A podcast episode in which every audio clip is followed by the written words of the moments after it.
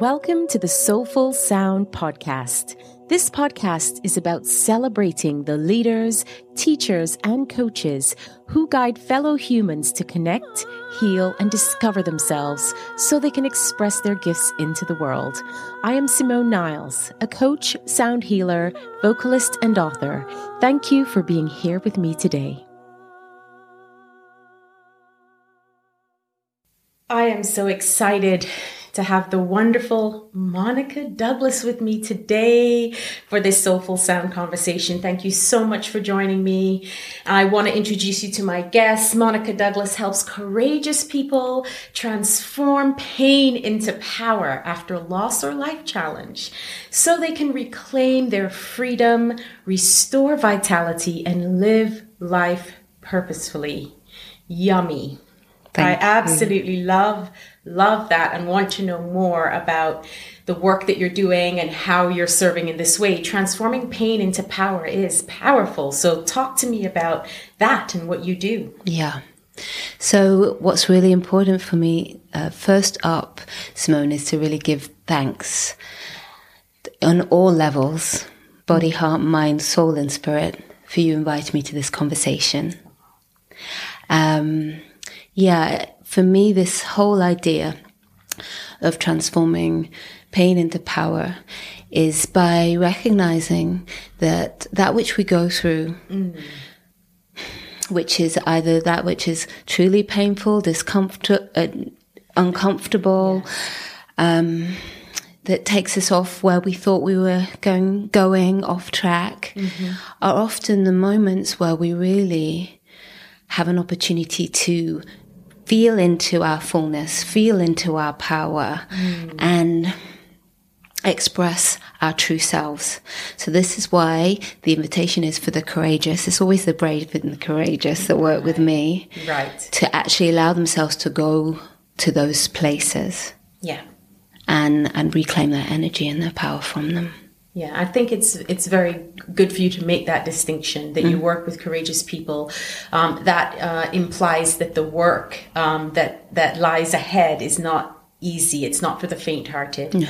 And of course, there are many people out there who may not be ready, but there are ways in which they can build up to that courage so that they are ready and willing to kind of just step into the experience of reclaiming their power, which is which is wonderful. Yeah.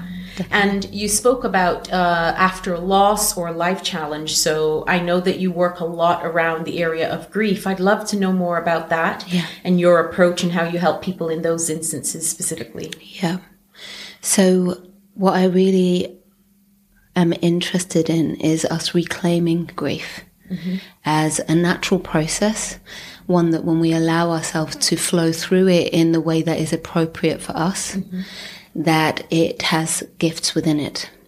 Now I feel that you know, as a, I'm, a, I'm an interfaith minister, okay. so um, that means I work with people of any faith or none, holding safe, sacred spaces, either for ceremony and ritual or spiritual counseling. Mm-hmm. Um, so as part of that work, when we when we go into a process of grief, and this isn't only about bereavement, it's about life is a series of losses. Yes right? We're moving through yes. life. And from the moment we, we breathe, the moment we're born, actually, we've lost the status of being in the womb. Yeah. Right? And then as we grow, every iteration that we had before us has to be let go of. Mm-hmm. And there's a process of grieving for all that we let go of. Most people, as I say, we, we associate grief only with death. Yeah. But actually, no, my um, experience of working people with people is that there's a lot of unresolved grief in us mm-hmm. for that which has gone before that we've not recognized.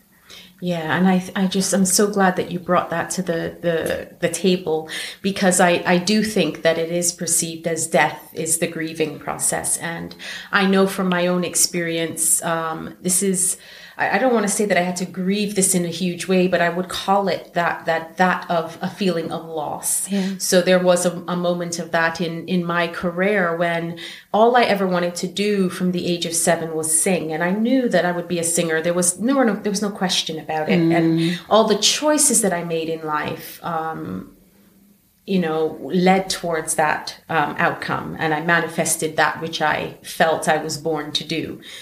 Um, and then I remembered uh, coming across the life coaching, transform and and transformative and NLP and all of these different things that really just lit me up. And I felt that I knew there was some more to come and, and more to do than the sound healing and, and, and working in the shamanic practices. It's just so many things have changed. But I remembered when I came to a point of, oh, I might be going down this path.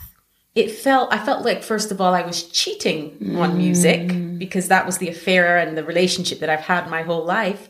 And then there was a, a, releasing and letting go of a certain part or a certain way of expressing myself. So I'm still very much a part of the music industry and I work a lot and love the parts that I'm involved with, with every part of me. But there was a part of me that, that had to grieve and let go of my, I want to say expectations of what I thought that should be. That's the path that I knew I wanted. So now I'm varying what's going on. Mm. And that was a very interesting, uh, I would say, um, acknowledgement for myself when I thought this, I do need to release this and let it go. Yeah. Um, and in doing so, there were so many beautiful uh, repercussions and, you know, ripple effects that happened in acknowledging it first and foremost, and then releasing parts that were no longer serving me. So in the grand scheme of it, it's not a total in its entirety loss as in I didn't lose music and I'm very grateful, but I was very much aware that there were parts that needed to be let go. Yeah. I needed to just relinquish that and and allow myself to shift. Yeah. Well, there was an old else. agreement, right? That's the old right. agreement was I'm a singer. Yes. Right. And it's not even I work as a singer. It's I am a singer. Mm-hmm. Right. Definitely. And at the at the deepest level of identity. And when you shift out of an old identity, who am I now? Yeah. Right? Yeah. Yeah. Um, and that's why you had to go through a process of acknowledging where you were, who you were then, mm-hmm. acknowledging the big and painful emotions that come with letting go that's of, it. of yes. um, who you were, mm. and then a process of welcoming in something something new. Mm-hmm. And while acknowledging all that being a singer has brought you. Yeah, because I still see myself and identify as a singer, but what has changed is I've changed the the modality of expressing it, and I've I like to think of it as shedding my skin. Yeah, and and that's what that experience felt like for me, and it's it's been wonderful um, to be able to reflect on it with that um, understanding of grief, you know, grieving and letting go and some sense of loss, which you don't always think about in the moment. Certainly, it's not conscious. Yeah. So it's really takes some self awareness. Definitely. I do a process with people called um, counting your losses. Mm. Which is a blend of counting your blessings and cutting your losses. Right. right. I love that. So we go through an A to Z of losses, right? So it could be assets right at the top. And, you know, then we talk about things like, um, you know, yes, bereavement, it could be child loss, it could be um, divorce, it could be um, all sorts of things going through. Um, it could be the job, the redundancy. You know, a lot of people are looking at that. What does it mean to be mm. not employed or employed? Yes.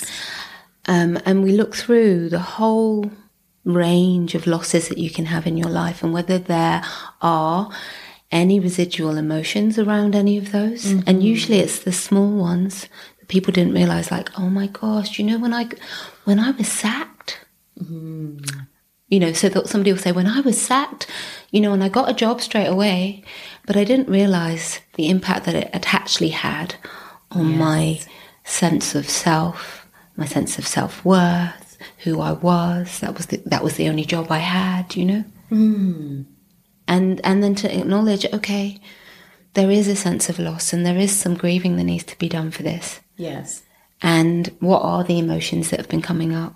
Mm-hmm. And actually, what could I do? What are the old agreements that I had with myself or others that need to be now shifted? Yes. Yes. Um, is there something I need to do still? Mm-hmm. to reclaim my energy and power from that. Yes. I love that. And do you work in this, because you mentioned a few of the things that you do, do you work with a specific modality with regards to helping people reclaim their energy? You mentioned the word ritual. So is there a school of thought that you feel like you, that you work very well in? So for me, I have a very synergistic approach. So it's body, heart, mind, soul, and environment. Mm-hmm. So there'll be a number of modalities that I will bring to that. So over the last 20 plus years of doing this work, yes. there are a number of things that I will bring into play. Mm-hmm. So, you know, it could be something that's working energetically or physically on the body. Yes. Some yoga practices, some breath work, mm-hmm. some nature based practices mm. that really, or dance that get people back into the body. Yes. Um, if we're looking at the heart and the mind, we'll be doing mindfulness work, we'll be doing some counseling, some coaching, mm-hmm. some mentoring. Mm-hmm. Um, and and I, I have a I have a real thing about the emotional aspects of ourselves and how we delve deeper into emotion. Mm. So um, I'm an emotion code practitioner. So you know, although it's not the it's not the modalities that really matter. Of course, it's the impact that mm-hmm. they have. So, how do we shift through emotion? Mm-hmm. How do we work through them in a way that's going to allow us to release yeah that energy and power? And then, as an interfaith minister and spiritual counselor, working with spirit and soul and ceremony and ritual in whatever way will suit somebody. But I I I believe um, that our ability to work with ritual and ceremony. You know, people spend a lot of time planning their weddings, right? Yes. They don't spend so much time planning the divorce. Yes. And and thinking about the ritual of uncoupling, which we'll talk about later. So yeah. so for me, mind, body, heart. Yeah. Spirit. Yes. I love that. I think it is very um, it is key, as you say, the amount of effort and time that we put into the ceremony or ritual of coming together um, and coming um, and not necessarily that it's a negative thing but certainly moving apart um, can be something that is left un I don't know, left to its own devices, maybe is the is the phrase that wants to come forward right now.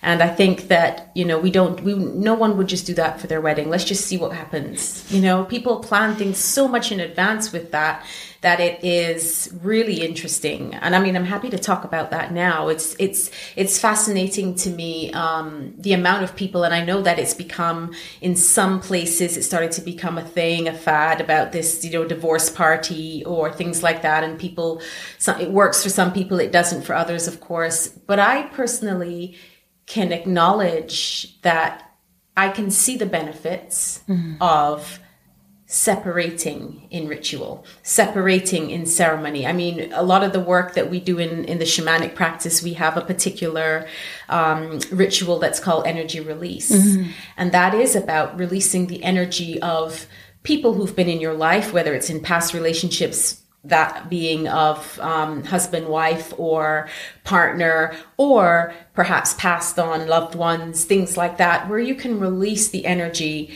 that might still be you know, maybe blocking or holding you back from f- fully freeing and living in that space. Mm-hmm, mm-hmm. And I don't hear that much about those things outside of it. So I would really be interested to speak about the conscious uncoupling um, and being able to. F- how do you help people do that? And I want to know about your own experience and how. Just talk to me about it. It's very fascinating. Okay. So I want to bring um, in some context to this. Yes. Because um, some people go, well, it doesn't apply to me because, you know, I've not been married, or it doesn't apply to me because, mm-hmm. um, uh, yeah, you know, we just move on, don't we? I want to bring the context of young people growing up and the the fact that there's a lot of young people who um, grow up and they're you know, the blended family is very common now. Yes. So it means that most young people are witnessing relationships ending. Yeah. And usually of their primary carers. Mm-hmm. And the the seed that was planted in me that made this seem more powerful and useful for me to go into, and I'll talk about my later story. But as a child mm-hmm. of divorced parents who didn't uncouple well, right, right? And the impact that that has on the, the children, mm-hmm. the siblings, mm-hmm. and what they then choose to do with their relationships. Yes. And I wanted to set that as the context sure. because I think that it's really important for people to go that when we, um, and it's not only the children, it can also be the extended family and the community. Yeah. And the impact of a breaking of a relationship has a wider impact than on those two individuals. so I really yeah. just wanted to set that context for our discussion because people might be thinking it doesn't impact on me. Mm-hmm. But if you are witnessing people um, breaking up and separating and divorcing, of then you're part of the process, and yeah. we're all we're all part of that process. Exactly. Mm. Um, so, as a, a, conscious uncoupling coach, um, I work with people to help them to move through either existing relationship breakups mm-hmm. or ones that they've had before that have had an impact on them. Right. Okay. So it's a well established process um, created by my teacher, Katherine Woodward Thomas, and it's very deeply um, structured, clear, and well thought out in that you go through a process of really honoring the emotions so it's the first step is really finding emotional freedom. So I've talked a lot about emotions, right? So those big, hairy, overwhelming emotions that come from the breaking of a relationship. Mm-hmm. And the first thing is to be able to sit and acknowledge the impact that it has. Yeah. And that's for you and for those around you. Mm-hmm. And to, you know, this can take a, a while because we're generally avoidant of the deep and the painful emotions mm. Mm. or overwhelmed by them, unable to do anything about it. Yeah. So the first step is like, what is here? What's here in the field? What's here in the body? How is this impacting? And it's kind of radical honesty. Mm. Not only honesty for ourselves, but when we look outside to the others. Yeah. Yeah. Yeah. And so, what I think is interesting there is um, you speak about the impact upon those outside of the, you know, outside of that split, yeah. whatever it may be. And because I know that everyone um, will have experienced in their own way some version of this either either for themselves or as children with parents etc mm-hmm. as we know this is a very common thing yeah. Um, what are some of the first steps uh, that people can do for themselves? You know if anyone is listening now and they're going through it do you have any kind of first pointers on that very first step that you mentioned acknowledging that that emotion that's that pain that whatever you want to label it what are some of the first things that they could start to consider in the moment of I've just split up or I'm about to split up or my parents have split up or I know that parents and children or adults and children might have a different um, response but just curious to some of those first pointers that people can look at yeah the first pointer is to find a space of sanctuary mm-hmm. where you can actually feel safe to actually start to feel mm-hmm feel consciously. Yeah. And there's a practice that we teach, which is called the inner sanctuary practice, where we're really just sitting and listening to what am, what am I feeling? Yeah. Yeah. What am I feeling? And allowing the allowing ourselves to name the emotions. Mm-hmm. And it's amazing how powerful this process is. Yeah. Just naming what's here. Oh, I'm. I can see I'm feeling angry. Mm-hmm. Um, and then mirroring that back. So it's like we need to feel heard. Yeah. And the first person that can hear us is ourselves. Mm-hmm. And because when we can hear ourselves and we can feel what we can feel, then we can articulate what our needs are. Yeah. So the first point is what am I feeling? Hmm. And you know, when I this is something that I that I got from my mom, and I actually I did a, a workshop yesterday on using sound or sounding to overcome um, personal challenges, mm.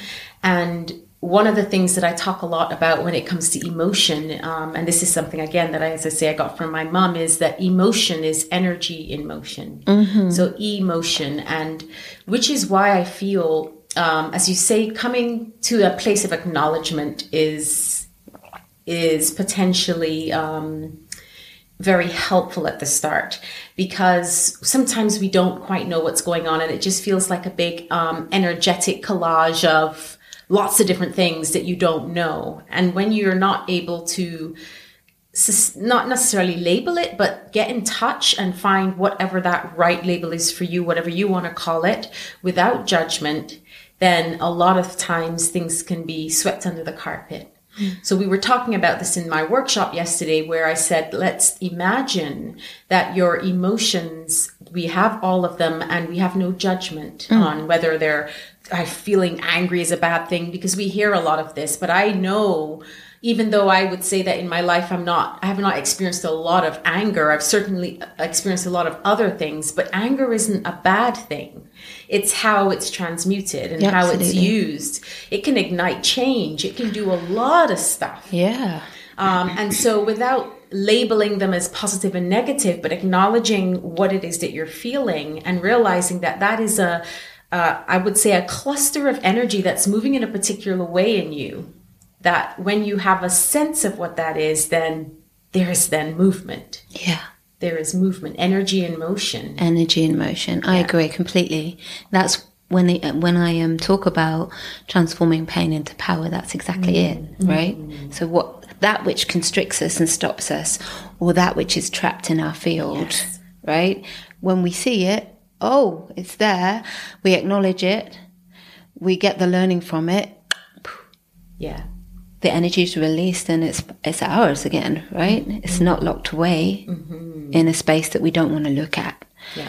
And as you say, um, an emotion itself is neither good or bad. Yes. Anger's is a great example.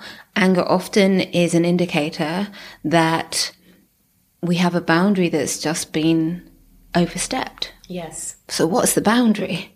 And are we articulating to whoever needs to have it articulated what that boundary is? Yes. And are we doing that effectively or not? Mm-hmm. Right? I love that very practical, um, I suppose, description of it. It's like anger is often because you've stepped over the line. So, how do I articulate and speak to you and express myself so that you don't step over that line? Yeah or in your own self reflection, is that boundary helpful for me? Mm. Because I obviously, it is important to have boundaries. I talk about this myself quite a lot. Mm. I had to learn how to, to really um, stick with the boundaries that I've put in place, which I, you know, over the years, it's just become like, why did I not have these in place way back? But you learn and you grow. Yeah. But certainly the importance of that, but equally, um, I want to know your thoughts on certainly whether it's clients that you've worked with or from personal experience about those boundaries where uh, it's about protecting yourself from something that may not be real. Okay. As opposed to, this is a healthy boundary. This is what I will accept in my life, and I'm not willing to accept in my life, and therefore you will not cross this line. Okay. So this feeds into the second point, which right. is really about um, so we've talked about, you know, finding emotional freedom. Our second piece is reclaiming your power and your life, right? Yeah. So this boundary piece is is really clear, and and also about actually owning our three percent in the issue. So often we try and project to everybody else that it's it, well, well, it's their fault. Mm. But where the where the gift really is and where the power really li- lies in recognizing our part. Mm-hmm. Okay. Can I just quickly ask you? You said the three percent. Mm-hmm. Is that specific for you? Is there so, a reason so, you say that? So three percent is like mm, there's got to be at least three percent here. Right. So for anybody who's going, it's all about them. Right. It's like you sure there's not at just least three percent? Right. Gotcha. Okay. yes. Like it, the 3% could be you ignored the red flags when you were dating. Mm. Yeah. Right? Yeah. The, as you said about the boundary, there might be part of us that also has a belief about ourselves and the world mm-hmm. and others where we've actually set an inappropriate boundary mm. that actually is not protecting us or or it's not doing its job now or it's not appropriate or it, it blocks out the good Yeah. What's an example of that? um, so, say somebody might have a belief that somebody might have a belief that they are they're innately unlovable, right? So they might set a boundary out here that um, that blocks all the people that might want to love them, mm-hmm. but lets in all the people who would want to actually confirm to them that they're innately unlovable. Yeah. Yes. You, we've all got a friend who does that, right? Yeah, I wanted to bring that example in because you've given so many practical examples of the other side. So this is great because yes, people can relate to this. People can relate to that. Yeah, I don't believe I'm worthy of this, and then therefore that is what you manifest, or that is that is the paradigm in which you then Operate. operate. Yeah. And so this is a really important uh, distinction, and I love that you are speaking to both sides, so that people may be able to recognize them themselves in it, and then, as you said, coming into that, finding that um, sanctuary, finding that whether it is that first and foremost you speak to yourself and you you listen deeply to your own needs and or perhaps reaching out to friends people you trust family parents or whoever might be in your circle that could help you identify and and acknowledge what you're feeling and going through so really really practical yummy stuff here talk to me more about when you say conscious uncoupling Yes. um, talk to me about that. How how is that? Um, have you had any experience of conscious uncoupling in your life, and how have you managed to work through that? Yeah. So the reason why I came to conscious uncoupling Okay. was that I was in the process of uncoupling from a 27 year relationship. Wow. Okay.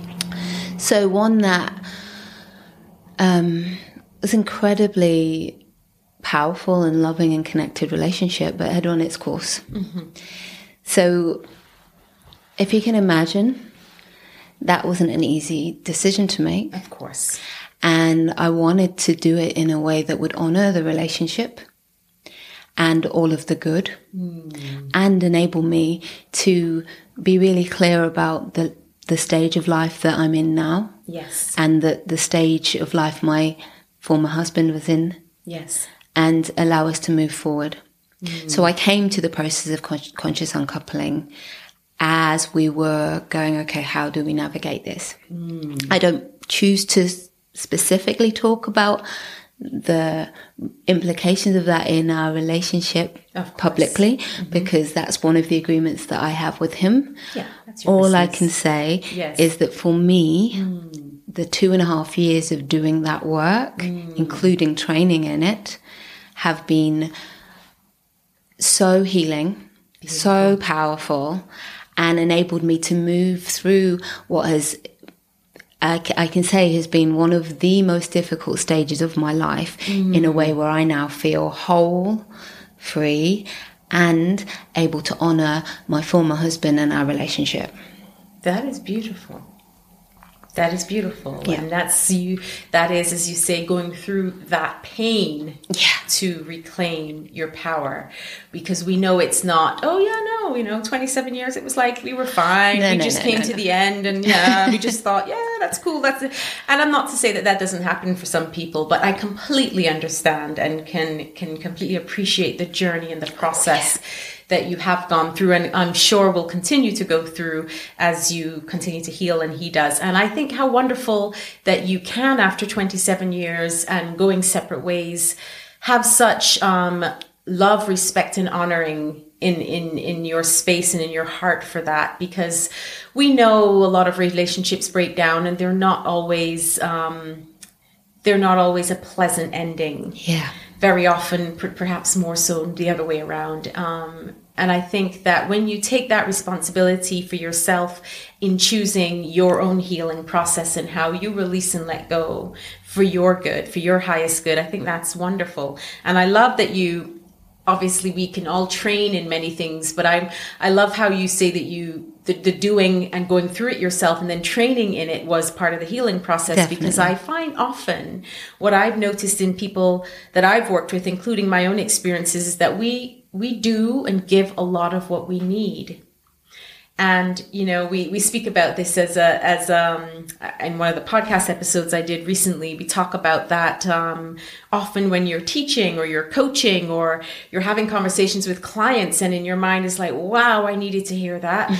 I really needed to tell myself that." And I love that reflection and the the catalyst of um, of the other that sometimes then allows us to look within and, and go into that deep space of healing Yeah. that is needed. So I'm, I'm thank you for sharing that. I, I know it can it's not an, an easy thing to talk about, but I really appreciate that because I think it's important for people to be aware of what is possible. Definitely. And I I think it is really, it's really important to talk about it. Yes. And to, do, to talk about it in a way that is honoring and respectful and also that is transformational for others because I think it's really important for people to know that it is possible to move through the process. So whether your partner comes with you or not doesn't matter. Yeah. Actually, it's an internal process. Yes. Yeah. So I think it's really important to say that conscious uncoupling is not um, it's not couples counselling. So you don't necessarily do it. To, you don't necessarily do it together at all. No.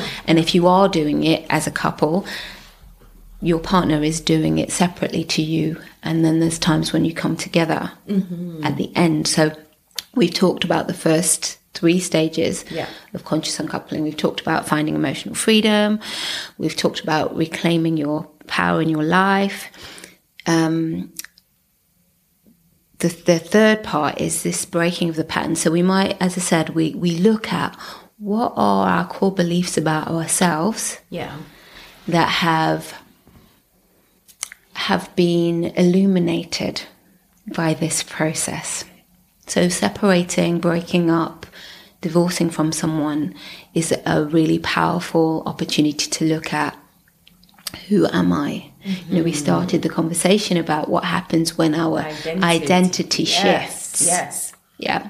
So if we've got an identity of I am so and so's partner and we're no longer that, what does that mean?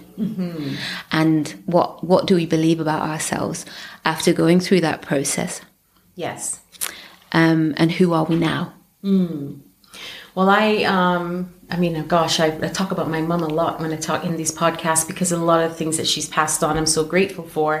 Um, but often, if I introduce my husband, you know, I say, "Oh, this is Rafan, meet my other whole." And people get taken aback initially because it's very common to hear, "Oh, this is my other half," and it's not something that I relate to. We had this conversation, uh, and I understand that this is very common and people like to say it, and to each his own. Um, but it implies then, of course, that you're one half and I'm one half, and then we come together and make a whole. And one of the things growing up that my mum said is like, if you go into relationships like that, think of a three legged race Hello.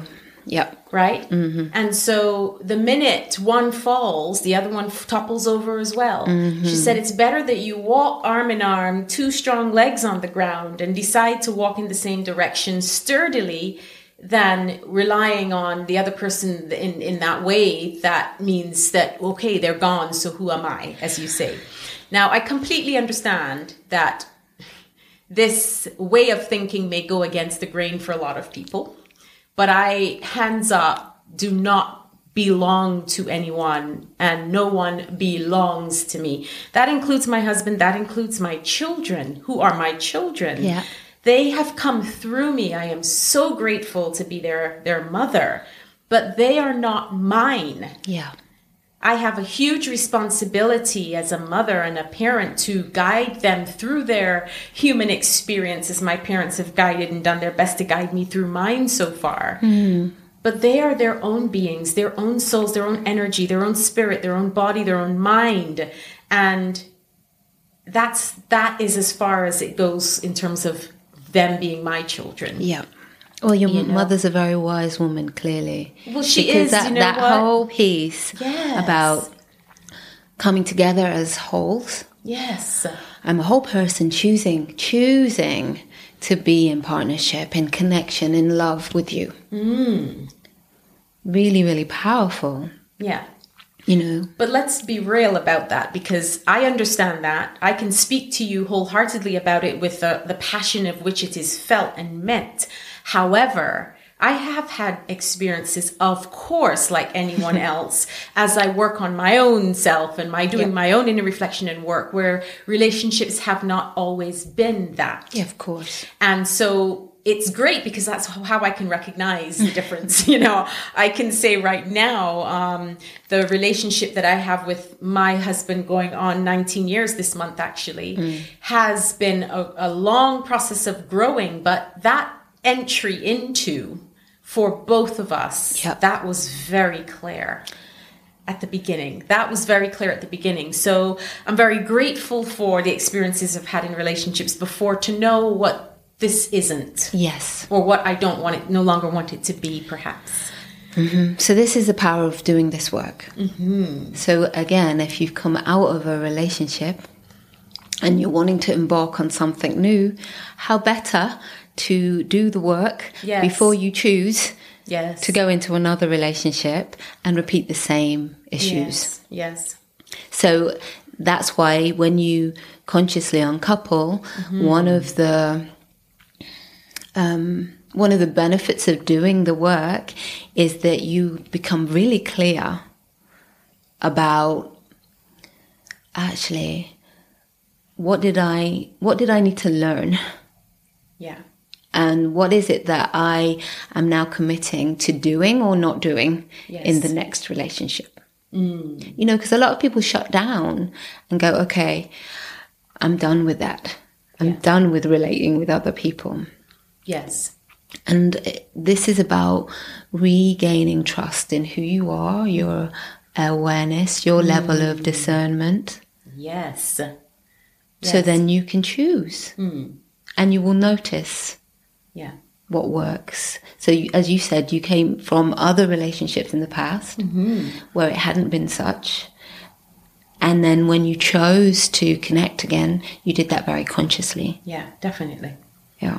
Definitely. Thank goodness for learning and growing and falling down and making mistakes, which I absolutely I'm all about. Make them, make them, make them, and then stand back up and learn from them and keep going and keep making them because they're just feedback for me. Exactly. And that, that's the, the beauty of step four of the Ooh, process. Yeah, I'm taking you through the process. I don't even know. Go Yeah, on, go the on. beauty is is actually that um, that level of awareness that you've gained, Mm. the ability to forgive yourself Yes. for not knowing what you didn't know, Yes. You don't know, you don't know. right? Yeah. Um, having healed in step three uh, some of those false beliefs that you had about yourselves, others in the world, we can now go, okay, what agreements did I make that I need to let go of? Yes. right? Whether that to be your for, to your former partner, to yourself. It's like old agreements; they hold us hostage if we're mm. not careful. So it's like, what were they? And they could be your vows, Yeah. right? So as I said, we go into we go into the relationship or we go into the situation quite consciously, Yes. make very clear vows, mm. sometimes at a level of soul, Yes. we need to look at those and offer them to be released. Yeah. And then sometimes it also means we need to make an amends.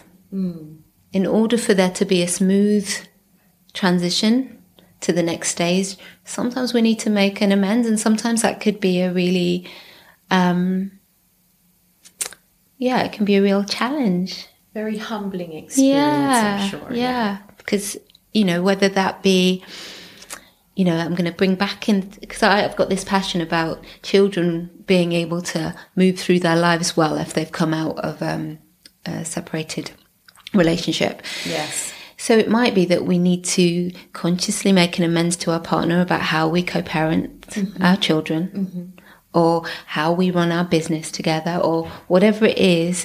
In order to go i'm honoring the past relationship Yes. i'm honoring all that brought us together and we're moving forward in a way that we're not doing damage because we see when people don't do this work unintentionally and intentionally yes. deep damage done Yeah.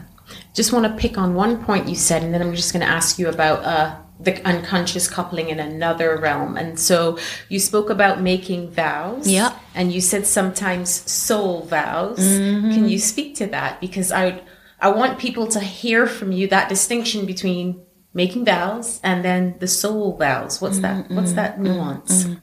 So if, for me, if you are aware of our different layers of being, so we've talked already about body, heart, mind, and soul. Mm-hmm. Sometimes we can, you know, at a cognitive level, go, okay, I'm going to make this commitment. Sometimes it's at an even higher level, mm. and it's almost like you're making a, a pact for good forever, mm. Mm. right? And you know, many of the vows that people make in religious ceremonies or faith based ceremonies are at that level, especially ha- if you have um, a belief in spirit, soul, God.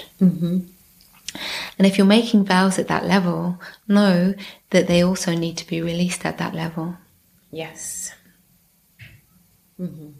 So um, this is why I do the work that I do with people when I do the spiritual counseling. It's like, where is this sitting in your energy? Is it sitting in the body? Is it sitting in the heart, the mind, the soul? Yes. It may be in all layers. And if so, we need to do that work. Yeah. Yeah. Thank you. Love that. Just wanting to kind of go a little bit deeper there Yeah. because I know it's I know what's beneath the surface and I want you to kind of go there. So you spoke about um, business relationship and you spoke about things like that. Could you speak a little bit to um, that process and not to say that the process is different of con- conscious coupling between this romantic relationships or business, but I'd be curious to know about some examples there because you mentioned, you know, you work together, whether it is partners working together or business partners Yeah, yeah, working yeah. together, whatever it might be. And, you know, either that the business needs to change, the old model is outdated and that needs to shift, or the relationship as business partners need to come to an end. Yeah. How do you what's some of the things that you come across in that when it comes to that conscious uncoupling of the business? Yeah, yeah. So it's it's the same process actually, mm-hmm. because although the context is different, what we're going through as human beings is the same. Mm-hmm. We're going through like we are going through a grieving process. Big emotions are coming out. Maybe we can't even sit around the board table anymore. Right. Right? Yes. Can't stand to hear the other person's name if there's uh, something going on, right? Even though it's not romantic, it's still relationship. Yes. So we're going to have to go through this awareness of what's happening. What what is our part in it? what are our beliefs about ourselves, others in the world that we need to uncover? Mm-hmm. Mm. Do I need to forgive myself or them mm-hmm. and make an amends in order for us to move through? Mm-hmm. And actually, what is our vision of the future? So that's step five, right? Nice. Love it. what is our vision of the future and how are we going to be now? How are we going to communicate and articulate that to the world around us who are impacted by what is going to what is going to happen in a way that leaves us both whole Yes. as much as you can. You can't choose for another person, but as much as you can. Yeah. But I, I do feel that in working on you and working on the wholeness within you, that it is um, unconsciously and energetically um, not necessarily transferred, but felt. And I say this because for me, forgiveness is about that. It's not about the other person, it's about you. Um, and often in cases where I felt that forgiveness was needed and I worked on that in my own sanctuary, in my own space, um, there was a releasing for the other. Yes. That had nothing to do with a conversation or a practical or conscious oh by the way i've forgiven you now so because that's not what it's about No. and so so what you're saying i i completely resonate with in that when you make those choices for yourself because while you have no control over other you do have control over the frequency and the resonance in which you decide to to sit with and live and move from Yes. which is going to create a ripple effect because energy is is um, endless and it's connected. We're not, we are separate individuals, but in terms of energy and understanding physics and how energy works in the world, I mean, we live on a vibrational planet. Everything is vibrational, which is why I love the working in, with sound Yeah. because it's all vibrational and frequency. It, we, you start to recognize all of those little webs that even though you think, okay, you're over there and I'm over here and you're different and I'm different and this is like, well, you can make distinctions because they're needed. And, you know, there are differences in individuals, but in terms of energy, guess what? You and I are still connected, whether you like it or not. Yeah, absolutely. And this is where the conscious uncoupling and then for me, the energy release is so important because it's not saying, I'm releasing you and cutting the cord and we're never going to be, um, we're never going to be connected. It's saying, I release you from my little corner right here or vast corner. This is my space and I release you from my space. But that connection is always there, whether it's con- conscious or unconscious. That's certainly my understanding, my, my belief in the research around all the work I'm doing has, has brought up and shown. Yeah. Um, The energy is never, it can't be destroyed, right? No. It only transforms. Yes. So if we know this, this connection has been here, right? yeah. Okay. It's needing to transform. Yes. My part in transforming that is to own my peace Yes. and to let you go. Mm-hmm. And we know that we will be for, forever connected at some level, Yes. But that can be from the highest, broadest level Exactly. Yes. where all beings are connected, Yes. right? And I think wisdom comes into this. So it's not the I forgive you, so I go back into old patterns and I'm going to let you walk walk over me if that was the pattern because, you know, I've forgiven you. That that is a very um outdated isn't the word um surface way i would say of looking at forgiveness you Absolutely. know i think this is what most people think which is why they go but i can't forgive because they think well it's about the other but it's like forgiveness is not about the other no. and so, in doing so, as you say, it is still using wisdom to know I am not going to have you in my life. You are no longer going to be in my physical presence.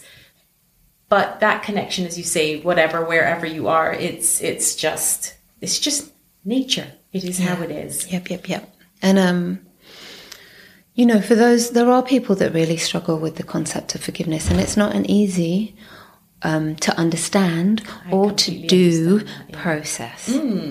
Um, what I would say, you know, I I do like that um, analogy. Is like. Um, it's not forgiving somebody is like drinking poison and expecting the other person to die, Yes, right? exactly. So actually, it's a it's a self full act because you're seeing where this is disturbing you. You're seeing how you're holding on to something that actually is not serving you anymore. And it takes deep courage to actually, you know, I do um, a practice where it's I I'm really st- stepping into a place of forgiving myself for all the times I've hurt myself, known or consciously or unconsciously by actions, thoughts, or speech. So, where have I hurt myself? Mm-hmm. Wow. And then to receive that forgiveness, so I'm forgiven for that. Because I can forgive myself yes, right? And then owning all the all the times that I've hurt someone else, consciously or unconsciously, by actions, thought, or speech. Hmm. Ooh, that's a place to go to, isn't it? Mm-hmm. All the times that I've hurt somebody, even when I've not known it. Mm-hmm. Consciously or unconsciously, by actions, thought, or speech, ooh, mm-hmm. I ask forgiveness, and I ask forgiveness in the level of really sending out that energy. Yeah. And and knowing that's all I can do. Mm-hmm. And then, then once I've done those two bits, two thirds is about me. Ooh. yeah. yeah. So for all the times that someone's hurt me, now I can look at others. Mm-hmm. All the times that someone's hurt me, known or unknowing, or consciously or unconsciously, by actions, thoughts, or speech. Given all that I have, mm. I can choose to forgive them. I, I forgive them. Yeah. And um, for me, it shifts the energy of forgiveness because it always starts here. Mm-hmm. Yeah. And um, you know, um, for those who come from a particular faith tradition, you can call on your higher self, you can call on spirit, you can call on God mm-hmm. to hold it all. Yeah. And for those that have no faith, you know, think about the nature, the natural process of that which comes into being and that which transforms and transmutes into another way of being naturally. Mm. I love that. So that's a five part process. Mm. Is there a sixth? What with conscious uncoupling? Yes. So it's evolving love. It's not part of the process, but if um, if people choose to read the book, I've um, it's like what what difference does this make to how we operate in the world, in love, in relationship? Mm-hmm. Um, and this is our own reflection. This is our own um, way of expanding from this being something that is then centered, just centered on us. Yes. Centered on our community yeah. and the wider world and how we show up. Mm. Yeah, I love that. I think, I mean, I know that there's a, and I, I cannot remember uh, the word to speak to it, but I know there is a practice like that very much in, in mindfulness and Buddhism. Mm. In fact, in my in my sound baths, when I when I was doing them live anyway, because we're I'm doing them online at the moment. But when I was doing those voice baths at the end of um, and I know we did this in our sound healing as well. We created a wonderful energy and worked through everything and learned things for ourselves and worked on, did the inner work. And then at the end, we sent that out into the world. And I think that that is a, a really important practice, in fact, recognizing and, you know, talking about that inner work, that inner world, you, and starting here, but it doesn't end here. No right and that comes back to the connection that we cannot um, we can never really completely cut that that that energetic um, connection with other and therefore that release and that vibration and frequency and being especially intentionally or consciously sending it outward to how now can i impact other i think it's really powerful yeah Absolutely. It's really powerful. I think it's a piece that's often ignored. And I think it's something that needs to happen more. So often I say this we have people who give, give, give, give, do, do, do for everybody else and forget about themselves sometimes. We have the opposite where it's all about the inner work. I'm making sure all of this is going on with me and healing, and then it's not, not put outward. And both are important. Yeah. Well, it's not balanced or um, yeah, it's not balanced or in harmony. Yeah, yeah. You know, we have um, we have the gift of relationship, mm. and you know, I think, as I said, I put that I had this wider context of of young people and those that come after us whether we have children or not, it, it's not that. Yeah. It's, it's our community. You still have children in your in your in your field, you. right? Yes, of course. Um, who will have relationships, and what they're seeing will um, will impact mm. how they operate. And for me, this is why I feel like you know it's got it's got its its title conscious uncoupling, but it, it could be another title. Um, for me, it's about being in relationship and releasing relationships once they've ended well. Yeah. That in a nutshell. Yeah. Yeah. Really. Yes. Um, and and actually, I think I really feel that it's a unique opportunity for us to grow, grow through relationship, Mm.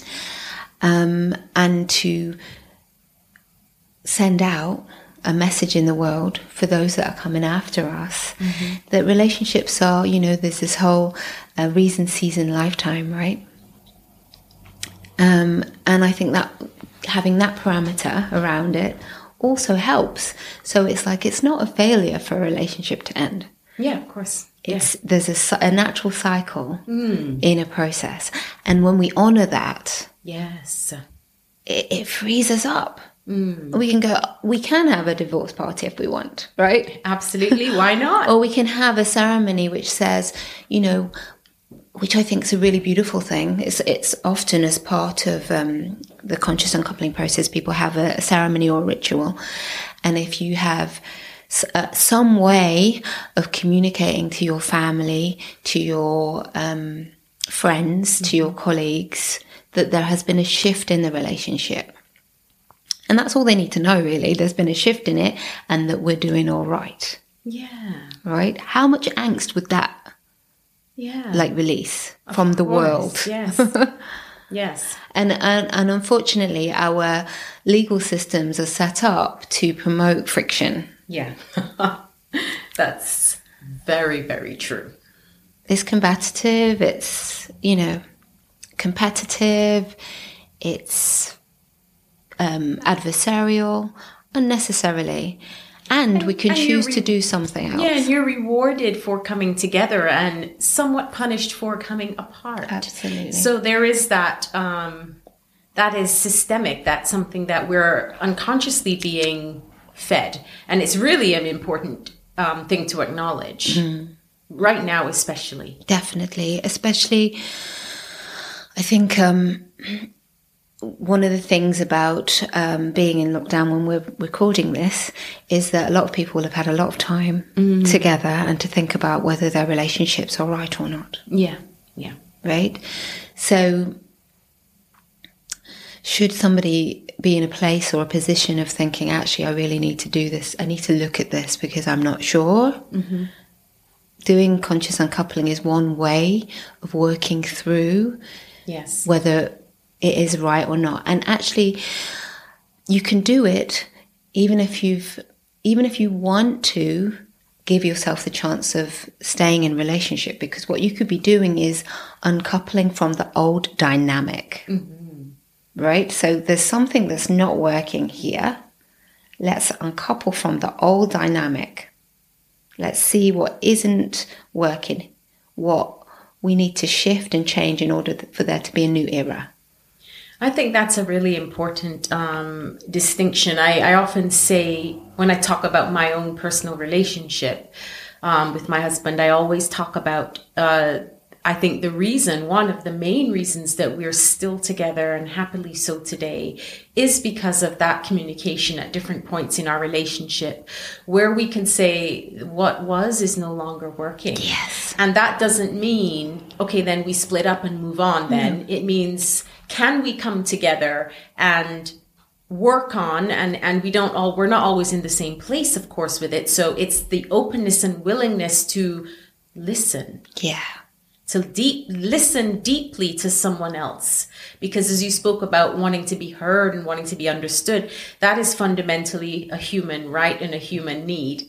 And so with that the, the communication of this is no longer working as it was because you often hear people say yeah but you know when we were first together you used to do this or we i used to do this for you and then it's like well you grow you change you evolve. It doesn't make one less important now. It means that your needs have changed my needs have changed. How can we support each other in the new evolving um, versions of ourselves? Definitely. And I didn't actually think about that as the conscious uncoupling of situation throughout the, the relationship, but in fact, that's exactly what it is. Yes. It's like we don't we don't want to be this couple anymore. Yeah, new one. This is the new couple that we are, Yeah. and now we're existing from here. And then okay, and now and then there's this lovely sweet spot of that as well. It's not always easy. I'm not saying sweet spot as in oh this is lovely. Let's change what we were. But I, I call it a sweet spot because it's it's it's uncomfortable Yes. but I know that that's where the growth happens. So I relish in it now in that, oh, it's oh, this discomfort. I know what's coming on the other side of this. yeah. Um, and so I think it's a really, it's wonderful to actually think about it in the span of a relationship, even a long-term healthy relationship, those conscious uncoupling moments Yes. that create the evolution of the new. Well, that's what It's we always used to say. Over the 27 years, Yeah. uh, me and my former husband used to do that. Yes. That navigation, that's how we lasted so long. yeah, of course. Right? Yeah. So it's like we always used to say, you know, well, there's been lots of little mini divorces where we've evolved from one state of being into another Yeah. consciously. And it's just that at that period of time where we did our last review, it was like, ah, okay, this is complete. Yes. It's not a mini divorce now. This is yeah, complete. this is it. Yeah. yeah. And that I, I think there's great humility in that. A, a lot of work needed in it. And and it's possible. You know, I know that um, there'll be listeners who are like, okay, yeah, right. You know, because when conscious uncoupling first came out, and I'll name it, you know, it was um, uh, made in the popular lexicon through Yes. um, Gwyneth Paltrow and Chris Martin, right? Right, that's right. And a lot of people are like, well, that's okay for them. Yeah, it's just celeb- another celebrity. Yeah, they can do that, right? I'm like, no, this this is for us Mm-hmm. all, Yes. um, because it enables us to leave relationship and move forward in a way that is healthy and whole. And there aren't lots of models for this, right? Mm, yeah. yes. we've got one that can work, mm-hmm. right? Mm. And if people are in the place of going, I wonder if it'd be possible to do this. The worst that could happen is you get the book and you read it and it gives you some ideas, right? Yes. The best that could happen is that actually you manage to navigate through what is a very challenging, probably the most stressful process for most people in their life. Hmm. Because, you know, with a bereavement, you know it's final. Yes. With a divorce or a separation, the same person keeps coming in and out of your life in a way that you don't want them to be, mm-hmm. right? Or you didn't want them to be. Yes. So it's like it can either be a repeated wounding or it can be a healing and a call to wholeness. I love that. A call to wholeness. Mm, love, love, love that. How do you look after yourself? You know, you do a lot of work. I love to ask people who work in the transformative field and the healing work that you do, how you look after you. What are the self care rituals that you have in place for your own health and healing? Yeah. So, um, me time, so sacred space time, where I um, really nourish myself on all levels. Um, I I had um, a near death experience eighteen months ago. Wow. and my um, my digestive system completely shut down, and I was not in a very good place, and had four weeks in hospital, and it was very touch and go. And um, what that process did was give me a whole new level of respect for my body in terms of what I put in her, how I um, look after and nourish her as a foundational home. So, um, although I was pretty good, Yeah. um, it's really reaffirmed to me how important it is for me to persuade the body first. Persuade the body. Yeah. Um, no matter what I want to do up here, unless my body is well, Yeah. she will bring me down. Right. And not because she's malicious, but because she needs looking after. Um, so, you know, optimal nutrition, water, exercise, sleep Yeah. um, as non negotiables, right? Yes. Absolutely. Let's hope so. But for many people, that's not the case, right? Of course. We've got an idea of how we should be. And, you know, whether that be work, our family, da da da da, we, we can put ourselves, our body down the line. Yeah. But she will let us know. Yeah. Without a doubt. Yeah. It's like, uh, hello. Hello. Um, I did say that I was tired. Why haven't you listened yet? Now I'm ill. yeah, yeah, So yeah. please rest. Yeah, yeah. and you know, this is after decades of doing this work, right? Yeah. Yeah, of course. So, you know, I think again, the call to humility around it, it's like, okay, girlfriend, you can know all this stuff, but until you truly apply it consistently and prioritize it, it's, it's not very valuable, right? Yeah, Knowledge not applied. Yes, exactly. I see there's a very big difference in having skin in the game than reading the book and spouting what you've read. Yeah, yeah, yeah, yeah. And I think that everyone has to look at that in whatever field they are. Yeah. Um, and or hold their hand up and say, I don't know this from experience, I'm just spouting it from a book. That's okay too, because sometimes knowledge can be passed on that way. But when you are doing the work that we Yeah. do, yes, I mean, a lot of people say to me, you know, you seem to have everything all together. And I'm like, I'm so glad you think that. Yes, I have it all together. No, I actually use the tools that I teach. Yeah. I, I go into meditation if I'm feeling unsettled, Yep, yep, yep. stressed, whatever life is throwing at me. I do the stuff that I promote for others to do. I sound it out. I go into a moment. I cry if I need to.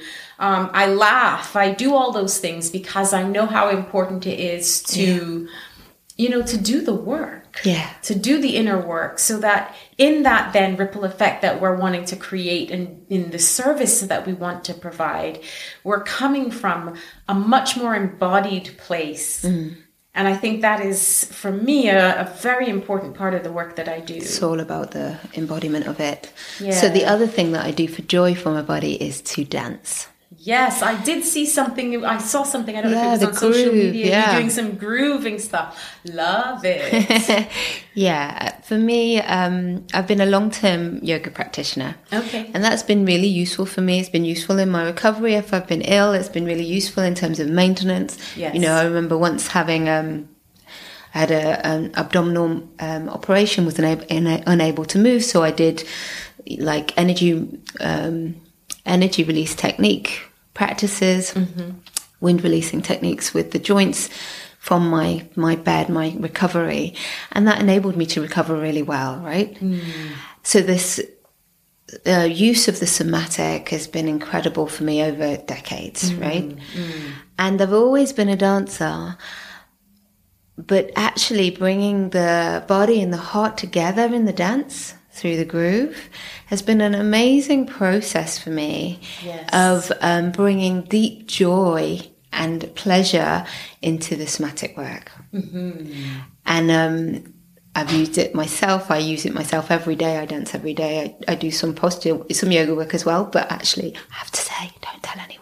But don't, don't tell anyone. But the dance Yeah. has it's kind of like it's it's freed my soul through my body. oh nice And um and I love it and I love sharing it. It's brilliant. Oh, I love that. So I that's love- how I really look I love dancing. I love moving, and you know, I love singing, as you know, and sounding. It's just those those releases are so powerful. Um, but we do have something in common, Go on. both coming from Barbados. and all. Yeah. I mean, you have to move. Right? you just gotta move. I got I got to reference my mother here. yes. Reference mom. So my my Bajan mother, who um is like eighty next year, And and, she's- she's just like still I love it. But of course, so much juice in that body, right? And I'm like, okay, I I, I got it in me. Yes. Yeah. Yeah, it's yeah. just- just- that is it. So that's how I look after myself in the body. Um, for my heart and my mind, I'm a firm believer in having um, a family of support. So these are beloved friends, mentors, teachers, peers who I'm able to be completely at ease with who I choose, who I love, and who love me. Where I can get some support and some therapy if I need, Yes. where I can get a hug. Yes. Um, and I prioritize that in my life. Beautiful. Yep, because for me, relationship is important. It's crucial. Um, and the ability to be heard, to listen, to reflect um, is really essential. And um, for me, also for my spirit, prayer and meditation, daily reflection, being held, supported, connecting with nature. Yes, nature is wonderful, isn't it? Yeah. So We beautiful. and We need are to- nature, Yeah, yeah. We need to really keep reconnecting and connecting with ourselves and that which we are. Yes, remembering that actually we are never c- disconnected. Yeah. It's the forgetting. This is the thing where mm-hmm. we are, maybe it's by nature we are forgetful, right? Yeah. She, she, she is a comedian. And I, I'm like, oh yes, we are this. wait, hang on. No, wait, are we? Yeah, actually, yeah, you are. You are part of nature. You are nature, and in that recognition, there is no disconnect. But as you said, it's coming back to that remembrance of it and celebration of it. yeah, yeah, yeah, yeah, definitely. Yeah, I love that. Oh, this conversation is so wonderful. I could sit and speak with you for hours and hours, but I'm going to pause here and just hold a space for you in gratitude for all the wonderful work that you are doing. Um, you know, to help people transform pain into reclaiming their power and a lot of the wonderful work that I know you're doing out there in the world. So I, I acknowledge you. I love you. I'm so honored to to know you. Um, and I'm so excited to see the next steps of your journey with all the wonderful things that you've been and difficult things that you've been going through and transforming for yourself. Thank you. So, just so much love for you, sis. I really, really appreciate and value you and love you. Thank you. And I want to ask you what is your soulful sound to the world? Mm. A prayer or desire that you wish upon the world?